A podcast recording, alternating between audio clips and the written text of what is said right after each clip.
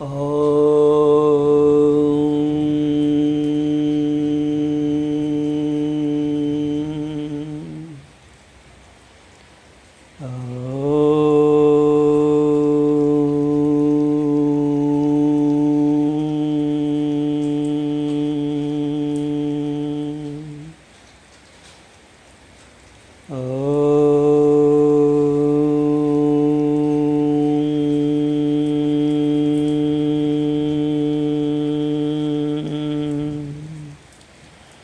श्रीपरमात्मने नमः। वसुदेवसुतं देवं कंसचाडूरमर्दनं देवकी परमानन्दं कृष्णं वन्दे जगद्गुरुं।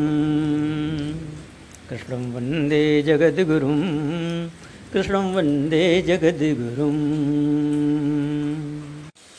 ॐ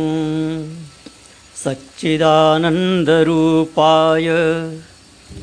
कृष्णाय क्लिष्टकारिणे नमो वेदान्तवेद्याय। गुरुवे बुद्धिसाक्षिणे। एकं शास्त्रं देवकीपुत्रगीतम् एको देवो देवकीपुत्र एव एको मन्त्रस्तस्य नामानि यानि कर्माप्येकं तस्य देवस्य सेवा। गीतार्थं ध्यायते नित्यं कृत्वा कर्माणि भूरिशः जीवन्मुक्तः स विज्ञेयो देहान्ते परमं पदम् नमोऽस्तु ते व्यासविशालबुद्धे फुल्लारविन्दायतपत्रनेत्र। येन त्वया भारततैलपूर्णः प्रज्वालितो ज्ञानमयप्रदीपः प्रपन्नपारिजाताय तोत्रवेत्रैकपाडये ज्ञानमुद्राय कृष्णाय गीतामृतदुहे नमः। नारायण भगवान वेद व्यास तत्वदर्शी हैं, त्रिकालदर्शी हैं। ब्रह्मसूत्रों की रचना उन्होंने किया, सभी पुराणों की रचना किया, महाभारत की रचना किया, वेदों का विभाग किया, वेदों का विस्तार किया, और शुक इत्यादि अपने शिष्यों को उसका अध्ययन कराया। महाभारत के अंतर्गत भगवत गीता को उन्होंने सन्निहित किया। श्रीमद् भगवत गीता महाभारत के भीष्म पर्व के अंतर्गत है। विशेष ध्यान देने की बात है कि पुराण इतिहास, भगवत गीता, यह पढ़ने सुनने में सबका अधिकार है।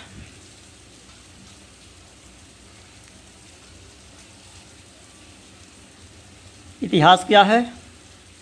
महाभारत और रामायण। यही दो इतिहास ग्रंथ शास्त्रीय रूप से माने जाते हैं। वेदों में सबका अधिकार नहीं है। वेद केवल उपनीत द्विज पढ़ सकते हैं।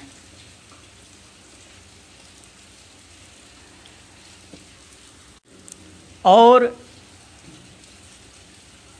उसमें भी केवल ब्राह्मण पढ़ा सकता है, अन्य द्विज अर्थात वैश्य और क्षत्रिय को केवल पढ़ने का अधिकार है, पढ़ाने का नहीं। तो वेद के पढ़ने पढ़ाने में अनेक प्रकार के विधि निषेध हैं। उपनयन संस्कार वेदाध्ययन का अनिवार्य अंग है। उपनयन के बिना वेदाध्ययन आरंभ ही नहीं हो सकता है। अंग के बिना अंगी संपन्न नहीं होता। और उपनयन सबका नहीं हो सकता है।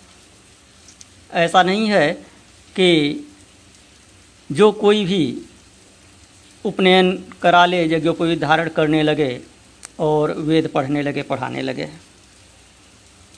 उपनयन केवल द्विज का होता है, ब्राह्मण, क्षत्रिय, वैश्य का। और इसमें भी परंपरा प्राप्त लोगों का होता है। अधिकार तो है।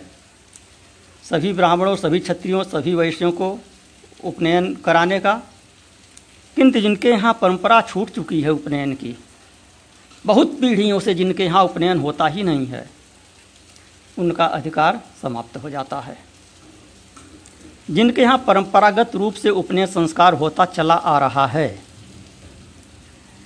ब्राह्मण, क्षत्रिय, वैश्य में उन्हीं को उपनयन कराने का अधिकार है। मनमाने ढंग से कोई भी व्यक्ति उपनयन नहीं करा सकता है। वह शास्त्रविहित नहीं है। अनादि अविच्छिन्न परंपरा से जिनके कुल में उपनयन संस्कार चलाया रहा है, उन्हीं का उपनयन होता है। और ऐसा उपनीत व्यक्ति ही वेद श्रवण का अधिकारी है।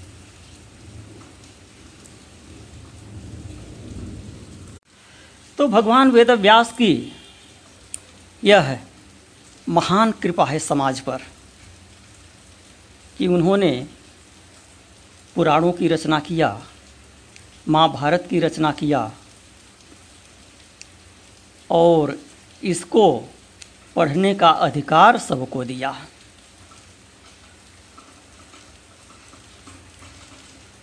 पुराणों को पढ़ने का सबका अधिकार है, महाभारत को पढ़ने का सबका अधिकार है, रामायण को पढ़ने का सबका अधिकार है। तो भगवत गीता भगवत गीता है क्या? इसकी गणना उपनिषद में होती है। आद्य शंकराचार्य इसकी गणना स्मृति में करते हैं।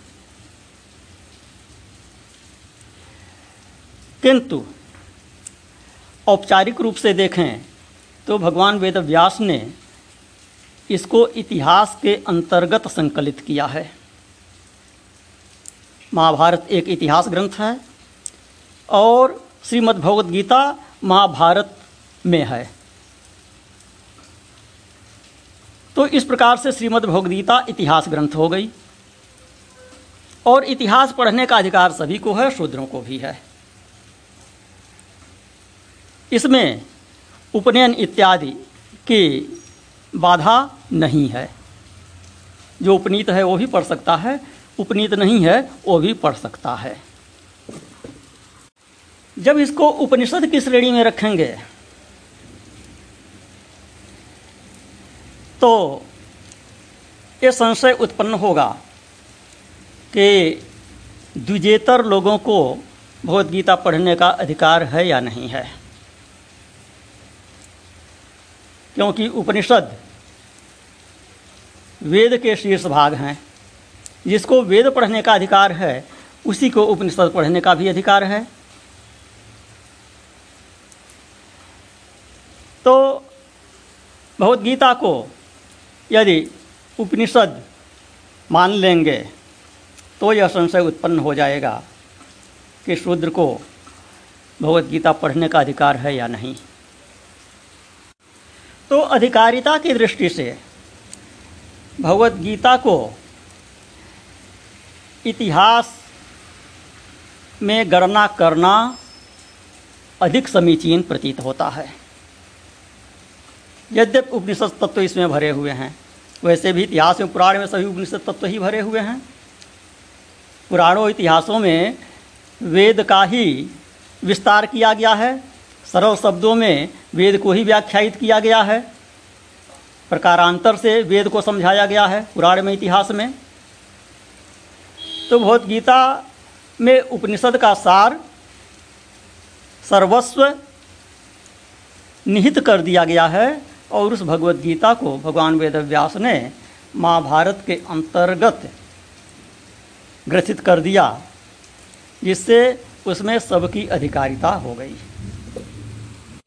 तो इस प्रकार से जो वेदों के अधिकारी नहीं हैं, उनके लिए महाभारत के माध्यम से भगवान वेद व्यास ने केवल वेदार्थ ही नहीं, अपितु उसमें सन्निहित श्रीमद् भगवद्गीता के माध्यम से वेदार्थ सार भी व्यक्त कर दिया। जो मंत्र ब्राह्मणात्मक वेदों का तत्व है, जो उपनिषदों का सार है, वही सब अत्यंत परिष्कृत होकर भगवत गीता में आ गया है। सर्वोपनिषदो गावो दुग्धा गोपाल नंदन, पार्थो वत्स सुधीर भोक्ता दुग्धम गीतामृतम महत। सभी उपनिषदें गौ हो गई। गोपाल नंदन भगवान श्री कृष्ण। गोपाल हुए। दोग्धा हो गए, दुहने वाले हुए। अर्जुन उस गाय को पिन्हवाने वाले बछड़े हो गए और गीतामृत रूप अनुपम दुग्ध सुधी भोक्ताओं के लिए, श्रद्धालुओं के लिए, सज्जनों के लिए सभी वर्णों के लिए अवतरित हो गई इस धराधाम पर। गीता का उपदेश करने के अंत में कहते हैं, भगवान श्री कृष्ण अर्जुन से, इति ते ज्ञानमाख्यातम गुह्याद गुह्यतरंग मया विवृषयी तदशेषेण यथेच तथा कुरु अर्जुन, इस प्रकार यह गोपनीय से भी अति गोपनीय ज्ञान मैंने तुमसे कह दिया। अब तू इस रहस्य युक्त ज्ञान को पूर्णतया भली भांति विचार कर, जैसा चाहता है वैसा कर। इसके उपरांत भी अंतिम उपदेश, अंतिम आदेश देते हैं अर्जुन को। कहते हैं सर्वगुह्यतमं भूय, शृणु मे परमं वच इष्टोसि में दृढ़मिति ततो वक्षामि ते हितम। संपूर्ण गोपनीयों से अति गोपनीय मेरे परम रहस्य युक्त वचन को तू फिर भी सुन। तू मेरा अतिशय प्रिय है, इसलिए मैं यह परम हितकारक वचन तुमसे कहता हूँ। क्या? मन मना भव मद्भक्तो, मद्याजी मांग नमस्कुरु। मामि वै शशि सत्यं ते प्रतिजाने प्रियोऽसि मे। सर्वधर्मान् परित्यज्य मामेकं शरणं व्रज। अहं त्वा सर्वपापेभ्यो मोक्षयिष्यामि मा शुचः। कि तुझ में, तू मुझमें मन लगा। मेरा भक्त बनो। मेरा पूजन करने वाला हो और मुझको प्रणाम कर। ऐसा करने से तू मुझे ही प्राप्त होगा। यह मैं तुझसे सत्य प्रतिज्ञा करता हूँ, क्योंकि तू मेरा अत्यंत प्रिय है। एक बात ध्यान देने की है कि भगवान को स्वयं कहना पड़ रहा है कि तू मेरा भक्त बन, तू मेरा पूजन कर, तू मुझको प्रणाम कर। अन्यत्र भी बहुत स्थान पे मिलता है, स्थान स्थान पे पुराणों इत्यादि में मिलता है। यहाँ भगवान अपने पूजा की विधि बताते हैं स्वयं। तो यह मार्गदर्शन हमारे लिए है। मैं अपनी बात कर रहा हूँ। बहुत संकोच होता है अज्ञ समाज में, जिनको सन्यासियों के साथ शिष्टाचार का व्यवहार ज्ञात नहीं है। सन्यासियों के संपर्क में नहीं आए हुए हैं। सन्यासी के साथ कैसा शिष्टाचार करना चाहिए, कैसे अभिवादन करना चाहिए, कैसे बोलना बतियाना चाहिए, कैसे उठना बैठना चाहिए, कैसे भिक्षा करानी चाहिए। तो अपने से अपने बारे में बताना हमको बहुत ही खराब लगता है। बहुत ओछापन मुझे अपने आप को महसूस होता है। तो वहाँ पे इस चीज़ को स्मरण करना पड़ता है कि भगवान ने स्वयं ही भक्तों को अपने पूजा की विधि बताई है। कहा है कि मुझे प्रणाम कर। कहा है मेरी पूजा कर। अस्तु तो कहते हैं अंतिम उपदेश कि सर्वधर्मान परित्यज्य माम एकं शरणं ब्रज अहं त्वा सर्वपापेभ्यो मोक्षयिष्यामि मा शुच। इस संपूर्ण धर्मों को त्याग कर। तू केवल एक मुझ सर्वशक्तिमान, सर्वाधार परमेश्वर की शरण में आ जा। मैं तुझे संपूर्ण पापों से मुक्त कर दूँगा, तू शोक मत कर। अब यहाँ पे भगवान ने कहा तो कि सर्वधर्मान परित्यज्य मामेकम स्वर्णम ब्रज तो यहाँ प्रधानता यह है कि मेरी शरणागति होना यह प्रधान चीज़ है। मुख्य चीज़ यह है कि मेरी शरण में आ जाओ। और जो कहा कि सर्वधर्मान परित्यज्य तो इसलिए नहीं कहा कि सभी धर्मों को वास्तव में छोड़ दो, सारे सदाचार को छोड़ दो, सारे कर्मकांड को छोड़ दो, यज्ञ होनी इत्यादि छोड़ दो।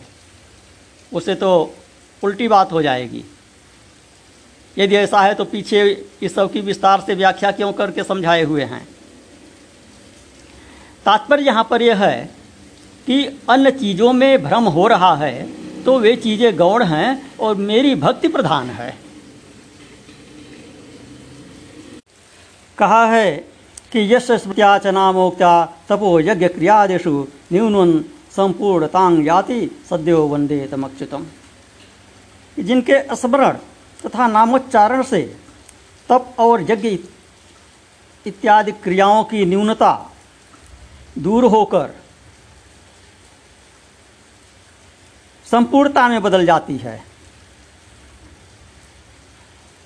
किसी कमी बेसी की पूर्ति हो जाती है। उन अच्युत भगवान की वंदना करता हूँ। तो यहाँ इसी आश्रय में लेना चाहिए, जो भगवान ने कहा कि सर्वधर्मान परित्यज्य मायकम शरण ब्रज सर्वधर्मान परित्यज्य से सर्व ही धर्मों को त्यागने की बात यदि होती तो अर्जुन को छात्र धर्म में लगने को क्यों कहते? उससे युद्ध क्यों कराते? सभी धर्मों को त्यागने में तो अभी आ गया अर्जुन तो युद्ध नहीं करना चाहता था, वो भाग रहा था युद्ध से। वो तो पलायनवादी हो रहा था, वो तो संन्यास लेने की बात कर रहा था, उसे युद्ध में क्यों लगाए? सर्वधर्मान परित्यज्य मामकम शरण ब्रज का पालन तो पहले ही कर रहा था गीता के उपदेश से पहले ही। तो क्यों उसको लगाए? तो सर्वधर्मान परित्यज्य का तात्पर्य नहीं है कि वर्ण धर्म को त्याग दीजिए, कर्मकांड को त्याग दीजिए, गंग यज्ञ हवन इत्यादि को, तीर्थ व्रत इत्यादि को त्याग दीजिए। यह सब करते रहिए, लेकिन माम एकं शरण ब्रज इसको प्रधानता प्रदान कीजिए। केंद्र में भगवान की भावना को रखिए, भगवान की भक्ति को केंद्र में रखिए और सारे कर्म करते रहिए। तो सारे कर्मों के करने में जो कुछ भी न्यूनता होगी, जो कुछ भी दोष रह जाएगा, उसे भगवान क्षमा कर देंगे, जो न्यूनता होगी पूरा कर देंगे, और जो दोष रह जाएगा, उसे क्षमा कर देंगे। उसी के लिए कहा है, अहं त्वासर पापे भ्यो मोक्षामी माशुच मैं तुम्हें सभी पापों से मुक्त कर दूँगा। तो युद्ध करो। युद्ध धर्म का पालन करो। लेकिन मेरी शरण को प्रमुखता दो। तो युद्ध धर्म का पालन करने से जो तुम्हें पाप लगेगा, उससे मैं तुम्हें छुटकारा दे दूँगा। इस आशय में इस श्लोक का अर्थ लगाना चाहिए कि सर्वधर्मान परित्यज्य मामेकम शरण ब्रज अहंत्वा सर्वपापे भो मोक्ष माशुच। इसका यह अर्थ नहीं है कि सब कुछ छोड़ दीजिए, सारे कर्मकांड को छोड़ दीजिए, यज्ञोपवीत को छोड़ दीजिए और कहिए कि भगवान ने तो कहा है कि मामेकम शरण जाए और सब कुछ वो छोड़ देने को कहा है। ऐसा तात्पर्य यहाँ पर नहीं है। तो बात अधिकारिता की चल रही थी कि भगवत गीता पढ़ने का अधिकार सबको है। किसको नहीं है? यह इस श्रीमद् भगवत गीता में स्वयं भगवान श्री कृष्ण ने ही बता दिया है कि किसको यह भगवत गीता नहीं सुनानी चाहिए। अधिकारिता है है, यह तो तर्क से सिद्ध हो गया। यह महाभारत ग्रंथ में है। महाभारत पढ़ने का अधिकार सबको है, इसलिए भगवत गीता पढ़ने का अधिकार सबको है। ऐसा नहीं हो सकता कि भगवत गीता छोड़ के शेष महाभारत पढ़ने का अधिकार सबको दीजिए। और भगवद गीता को कहिए कि उपनिषद की श्रेणी में आता है और इसे केवल द्विज पढ़ेंगे या केवल ब्राह्मण पढ़ेंगे। ऐसा नहीं कर सकते हैं। तो कौन नहीं इसे पढ़ सकता है, अथवा किसे इस नहीं पढ़ाना चाहिए भगवद गीता, यह भगवान श्री कृष्ण स्वयं कहते हैं। इदंते ना तपस्काय, ना भक्ताय कदाचन, न चाशुश्रूषवे वाच्यम न च कि तुझे यह गीता रूप रहस्यमय उपदेश किसी भी स्थिति में तप रहित मनुष्य से नहीं कहना चाहिए। पहली शर्त जिसमें तप न हो। और तप क्या है? स्वधर्म का पालन ही मुख्य तप है। व्रत इत्यादि करके इंद्रियों को सुखाना ही तप नहीं है। वह तप का एक अंग हो सकता है। लेकिन मुख्य तप यह है कि स्वधर्म का पालन करना। स्वधर्म क्या है? अपने वर्ण के अनुसार निर्धारित धर्म, उसका पालन। जो करे, वह तपस्वी है। और किससे नहीं कहना चाहिए?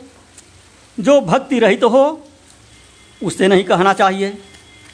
इदं ते ना तपस्काय, ना भक्ताय कदाचन। है न तो अतपस्वी से कहिए और न अभक्त से कहिए।